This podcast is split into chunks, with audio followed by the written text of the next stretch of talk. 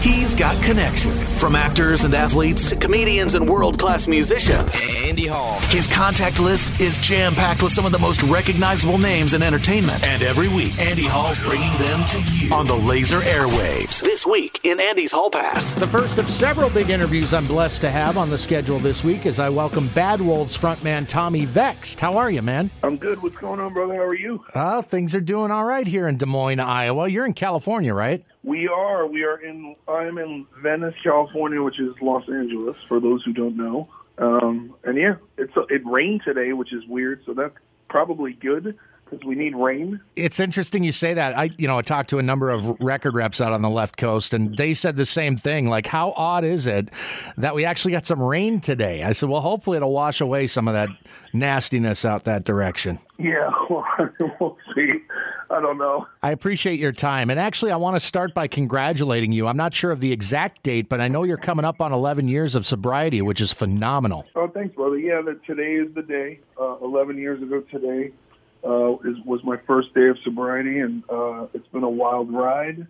I've gotten a, probably a thousand text messages this morning, which is always a good sign uh, that I'm still making an impact in other people's lives. So that feels good, and you know, just uh, I'm very grateful. Uh, my life looked a lot different 11 years ago, and uh, and I'm very very grateful that it is where it is today. Yeah, over the course of these 11 years, you've helped a ton of people out through your work as a drug and alcohol counselor and a sober life coach. It feels like that work is now more important than ever, considering the situation we're in with coronavirus and many in lockdown for weeks on end. Social distancing kind of makes getting that help to the people that need it tricky, doesn't it? Yeah, well, I think that for a lot of people, I mean, there's you know, there's two ends of the spectrum. There's like you know, people who are uh, older, and then there are people who are immune deficient who are at risk, uh, and then then there's also just you know, a lot of people are really scared.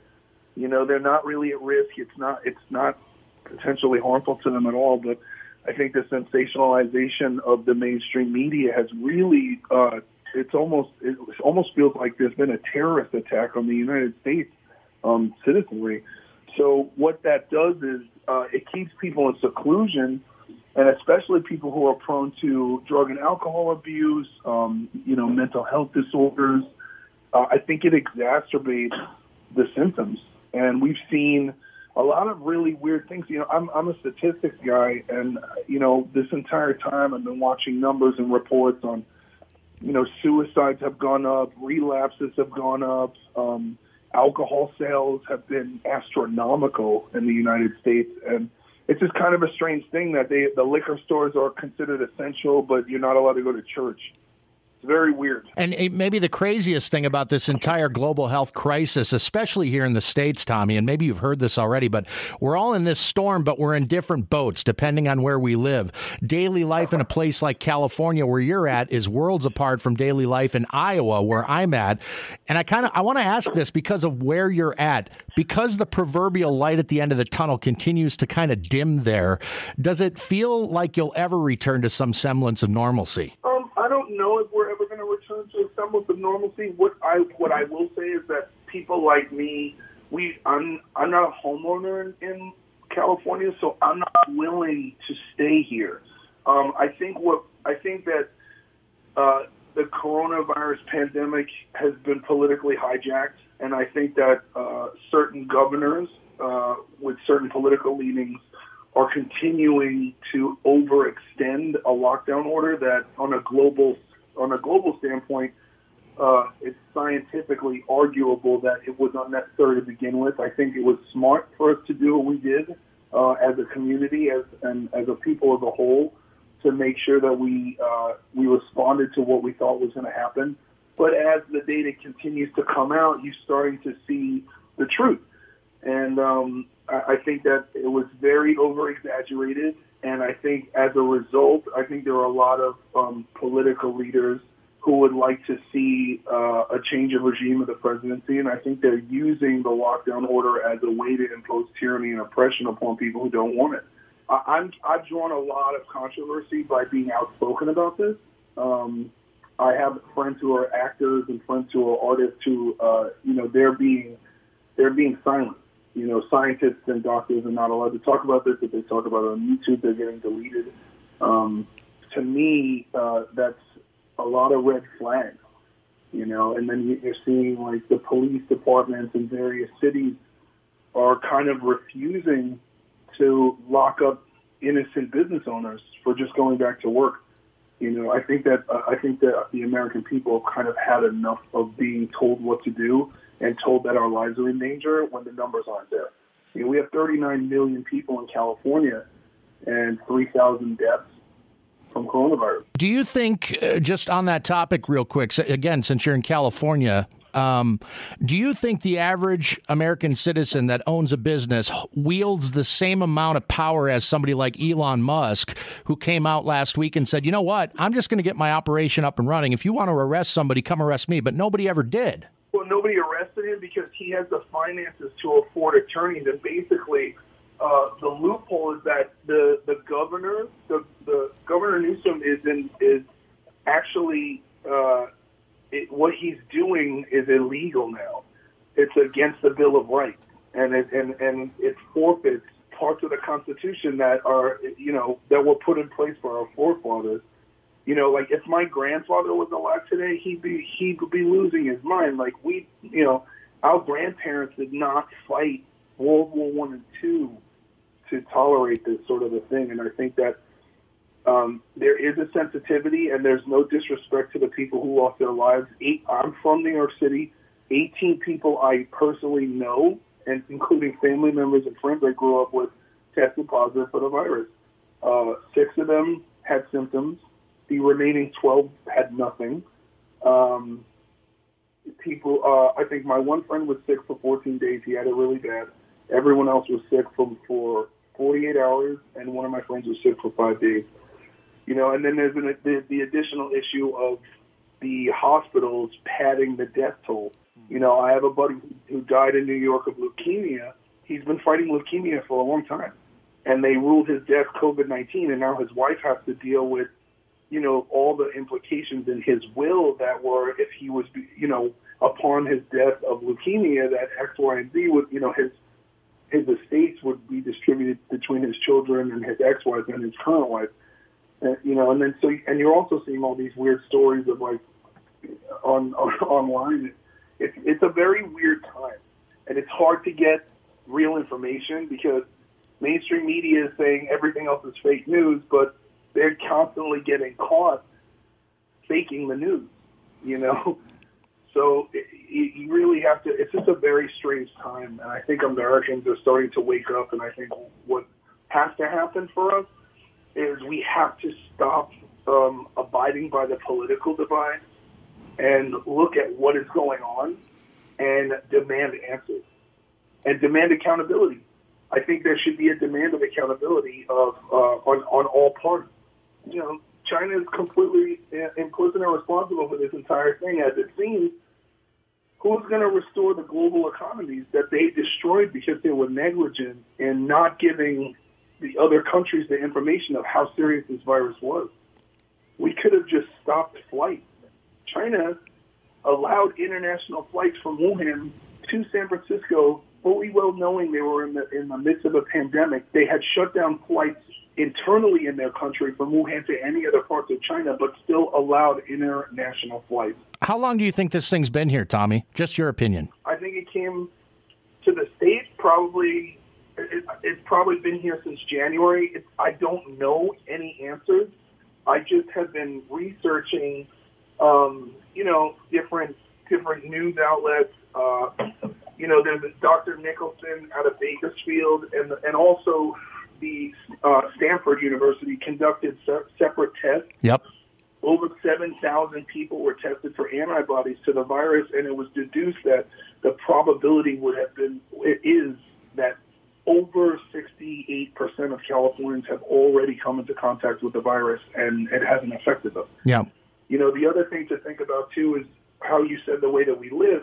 People who live in cities like Chicago, New York, Jersey City, um, any cities that are stacked on top of each other, Montreal, Quebec, uh, and it's really cold, and you have an, a population of elderly people and sick people, like you've seen in Milan or, or in parts of Spain, where like elderly people in those European countries still live with the family. So kids normally get are the are the couriers of of a flu, and they bring it. They go to school. They mix it around. They're kind of immune to it for the most part, and then they bring it home, and their parents get sick. In those countries, in the aforementioned countries, because because culturally, grandparents still live with the family. You had a massive death toll of elderly people who already were immune compromised, Mm-hmm. uh, and they couldn't really get a hold on it.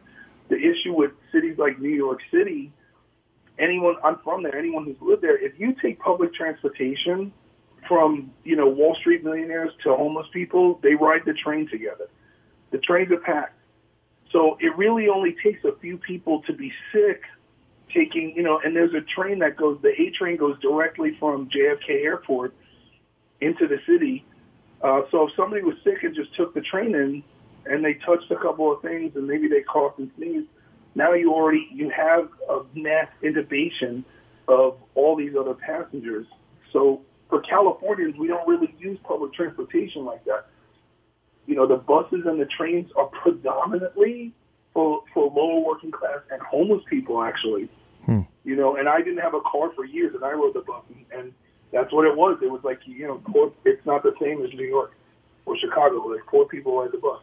You know, and so I think public transportation is was a major issue for the virus spreading. And you know, I don't think you know that could have been shut down, but I don't think the cities wanted to lose the money. You know, um, a lot. You know, my mother still lives in Brooklyn. My sister still lives in Brooklyn. You know, they stayed in. You know, thank God I'm in a position where I can I financially can take care of them. So you know they're okay. But you know, if my mom had to go work or babysit or something like that, she could have got sick and died. Just not from being around kids, from taking the bus or the train. I'm glad you brought up the serology test that Stanford did because I think we're going to be seeing a lot more of this now, uh, and and try to extrapolate how, how many people have been in contact with this thing. And I I'm like you. I think a lot more people have actually had this than they even realize. And one thing I'm going to keep a close eye on, Tommy, coming up as uh, we're we're coming up on summer here, they're coming up on winter in the southern hemisphere. So I'm interested to see in places like Brazil and Africa and places that haven't had a winter yet how this affects them. Yeah, well, I have friends in Brazil and I have friends in Australia. Australia is, is they're preparing because it's flu season is coming up for them, and they're very, very worried about it. Sure. So, uh, so they're like kind of in a in a weird state of, you know, I have, I have, I have a lot of friends actually in Australia, and, and they're all kind of giving me the temperature, and they have various jobs, and you know, they just things are a little bit less um, locked down but they are being smart as as we should be going into when we go into September about how this this thing might come back. Mm-hmm. And the reality is is that look, people need to, to stop looking at the terror and the nonsense on the news and look at the statistics and historical facts. This idea that we're going to come up with a vaccination anytime soon, it, it, it takes at least eight to ten years to develop a functional vaccination for a virus that we've known about for decades. This is a brand new virus. We don't know anything about it. And so a lot of scientists are saying this is the best possible way for us to deal with this as a, as a human race is herd immunity. And then people who are immune deficient and people who are at risk, we need to, those are the people who we need to make sure that, like when we visit our grandparents, that we, you know, we wash our hands or that we wear masks or we do this or we do that. If you have friends who have immunity problems that you have to treat as such if you have family members or people who are battling cancer and all these all these different things so that you're not taking the virus and you're bringing it uh, you're not a carrier for it where it can actually affect somebody. Most of us will be fine. And if you go online and you find i mean there are 137 different doctors scientists and nurses online who have been shut up that are all saying the same thing from all different countries. So it becomes very difficult for me to believe the panic broadcast, you know, because there are there's political there's, there's definitely political leans, and it doesn't matter what you believe. It doesn't matter if you're Democratic or Republican. There's a war on the American economy. I was just going to say, you know, the entertainment industry in general has been ground to a halt by this economically, and I, I, am wondering how confident are you that a artists like yourself can weather this storm, and b that someday touring and sharing confined space with others can be a reality. Um, well, this is the thing for me solely for me personally. I I walked away from a two hundred thousand dollar a year job to be in a band and make less, way less money. Yeah. So, and my job still exists for me.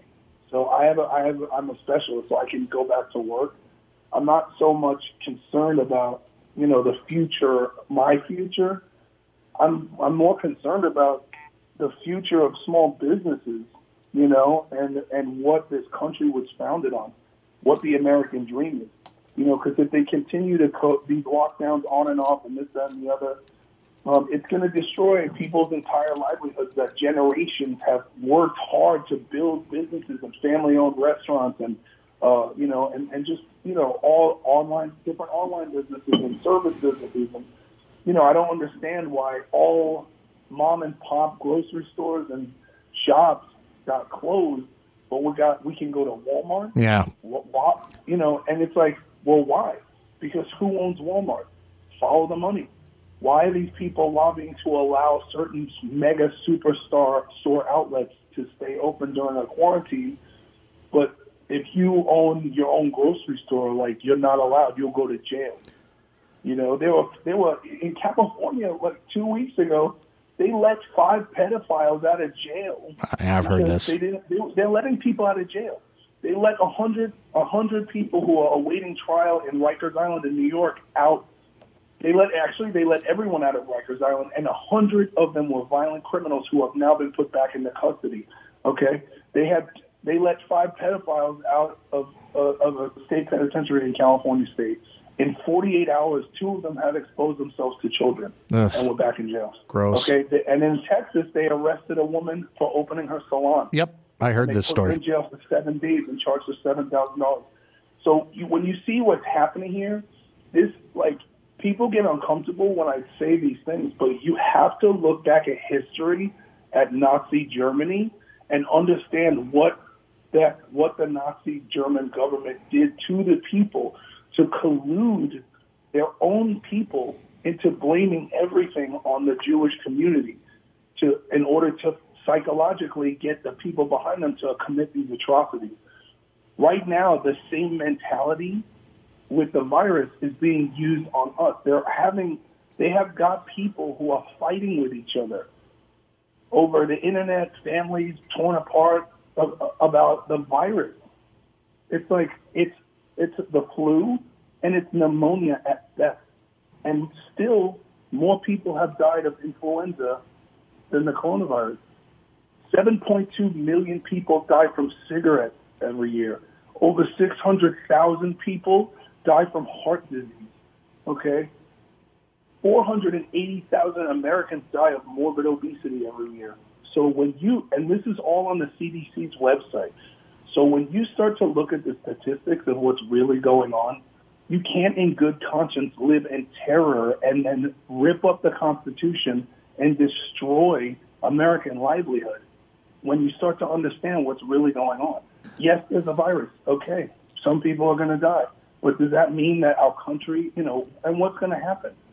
If we grind our country to a halt and we destroy the American economy, if you look at a global scale, who's going to be, who's already back up doing work? Who's already creating products that we are consuming right now while we're all locked down in our houses? China. We've farmed out an awful lot to them, no question. I think one thing that I hope comes out of this, at least for us, is that we bring those jobs back here and we start manufacturing more here. Well, that's the thing. Like, people don't realize this too. Like, China, they hate Donald Trump. They hate him because he put tariffs on all the incoming goods, which means if they want to sell their products in America, they have to pay a tax. Uh, people don't understand this, this like the international trade agreement so, for example, Brazil charges a 50%, almost a 50% tariff on any incoming goods. So if you live in Brazil and you happen to be rich, most of the country is, is not rich, is not wealthy. But if you're a wealthy person and you want to buy a German Mercedes Benz and it's a sixty thousand dollar car, you have to pay a hundred and twenty thousand plus for the same car because the government charges the amount the they charge a fifty percent tax on the cost of the car just to have it sold in that country. And I think I, I don't know what the numbers are, but you know, if people hate Trump, like cool, like yeah, is a guy he's a jerk. I don't care. You know, uh, look, fix America. I don't care. Is he he's is he uncouth? Yeah. He's a business guy. He's not a politician. He's a businessman. You know, and like, yeah, was Barack Obama cool? Yeah, he was cool. He was smooth. But like, I didn't really agree with his foreign policy. I operate from a standpoint of no politicians give a, a about me mm-hmm. or us. They just don't. In order to want to be president, you have to be a sociopath. You have to be so egotistical. but think about that job. Like, that's not like, you know, like being an actor, even being a rock star. Like, in order for me to go on stage in front of all these people and think that I'm good enough to go and stand in front of all these people that I deserve to be heard to sing, it took 20 years for me to build up the confidence. And it took practice over and over and over and over again and I still think like I'm not that good. I look at it, you know, I'm, I'm working on a song with Chris Daughtry right now, and dude, the guy sings circles around me. I'm like, jeez, but I always want to be better. It's like athleticism. To be the president of the free world and to be born and be like, I'm going to be the president. All these people are nuts. it's, a, it's a pipe dream, you know. Yeah. So I don't, I don't think these people give two craps about us individually, they don't. In terms of Bad Wolves, Tommy, if we could just talk about your band just for a moment here. Uh, th- with touring out of the question, at least for the time being, the band have remained connected to fans via Patreon. What sorts of incentives and exclusive content are you offering for those that contribute? Uh, well, basically, the Patreon is a subscription, and you know, you we have. I think we have almost a full album of songs streaming up there. So right now, we released every Friday we do a content release, and Monday through Friday, each band member goes on live, and so you know they'll they'll either do like uh, John kind of likes to do this thing where he does. He's a connoisseur of fast food, which you won't catch me dead eating. but he does like food reviews, and he tried like he went to McDonald's and ordered one of everything off the menu and tried to eat the whole thing. Oh my god, I mean, it's hilarious. Yeah, and so and then Chris and, and Kyle and Doc will go in and they'll do playthroughs. They'll teach people like how the songs are written. They'll just do Q and A's. Um, I usually get on there and I just like I just talk about what's going on, the process of making the record, what the songs are about, and then additionally, um, we were we put a bunch of covers on there. You know, because we we I record covers pretty regularly. Um, because it helps me get better at singing. So if there's a song I can't sing, I'm like, I need to go learn how to record that. Mm. So I'll go and, and track it. And then so I had a bunch of these vocals covers that was just vocal and piano, and then and we put the the band got ripped them up and put music to them, and they're like, all right, cool. And um, so we have those, and those are streaming on the Patreon only. Uh, and then we're going to release a movie on the Patreon. Cool. So there's just a lot of content, and then all of the as soon as we start touring again, every Patreon member is going to get a voucher for a meet and greet, a, fee, a free meet and greet.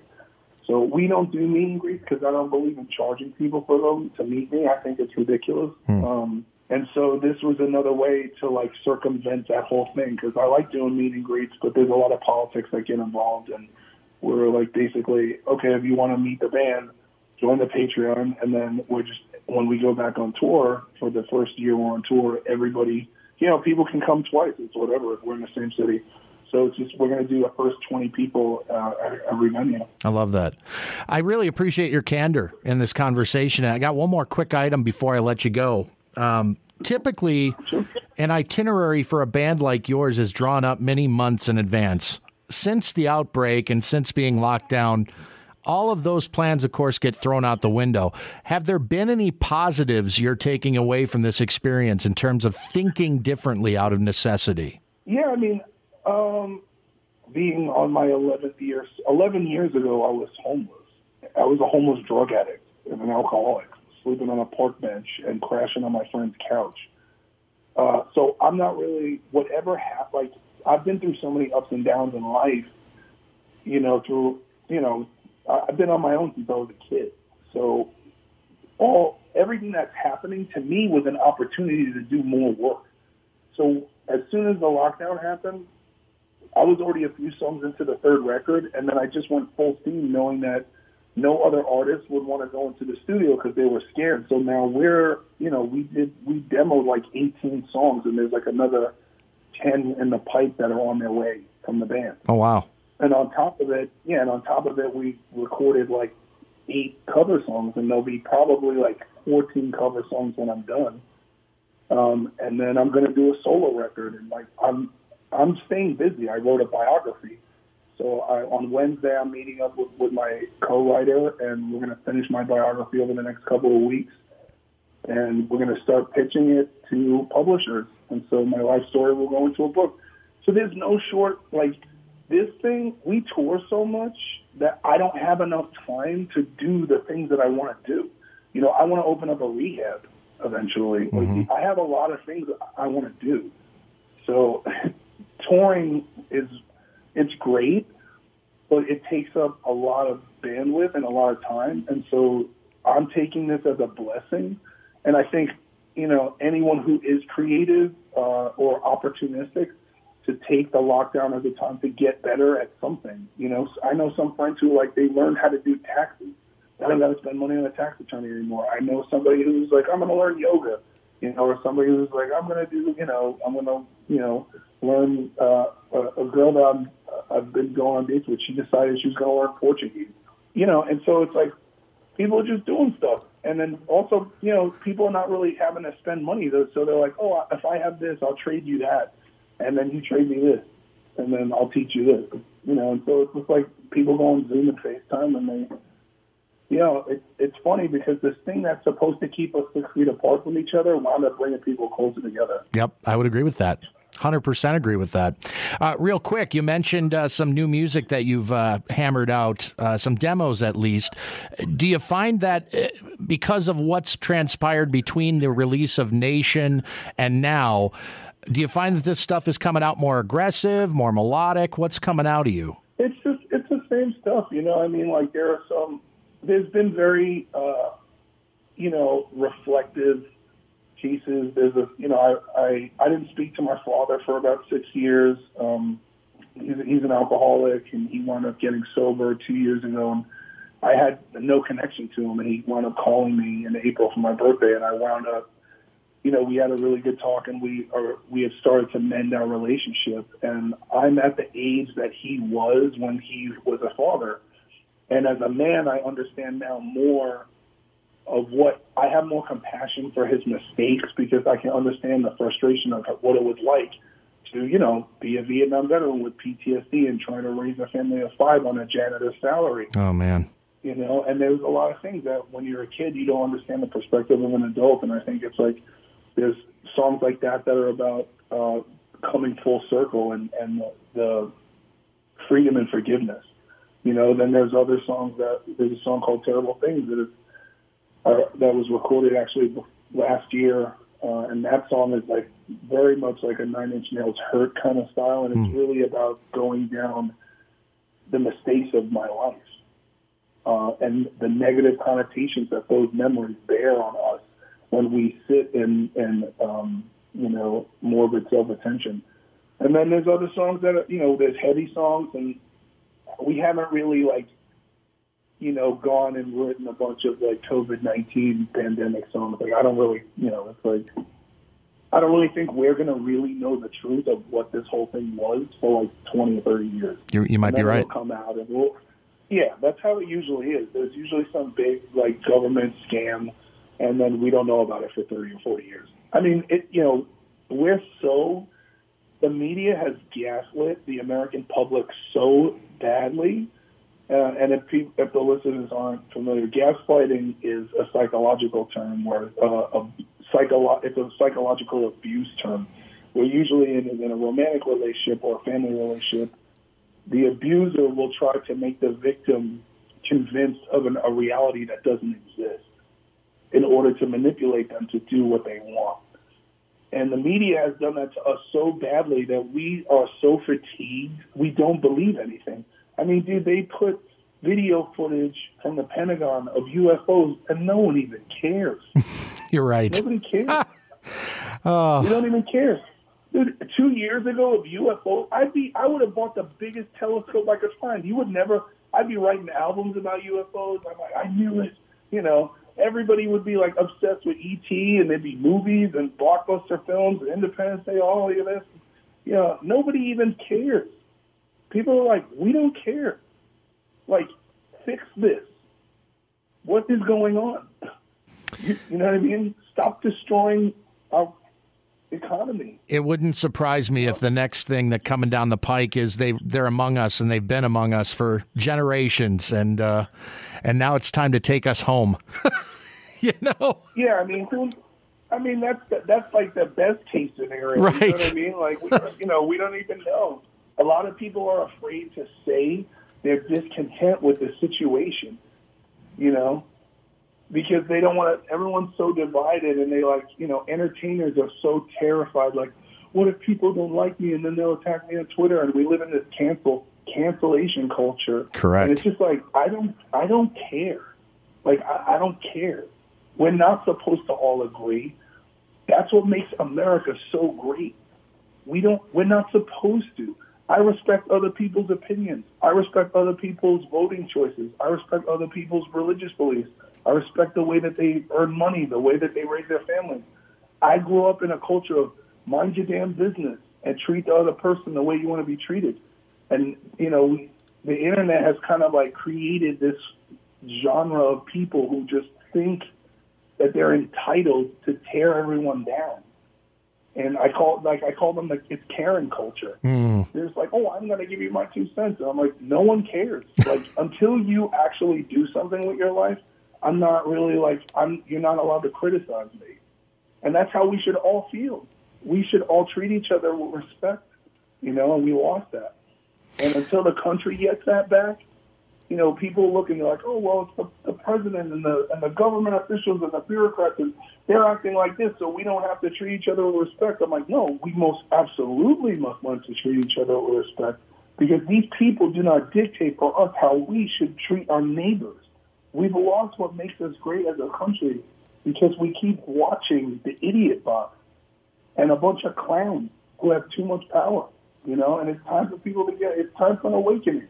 Everyone's got to wake up. We've had it too good for too long, and we got, haven't paid attention.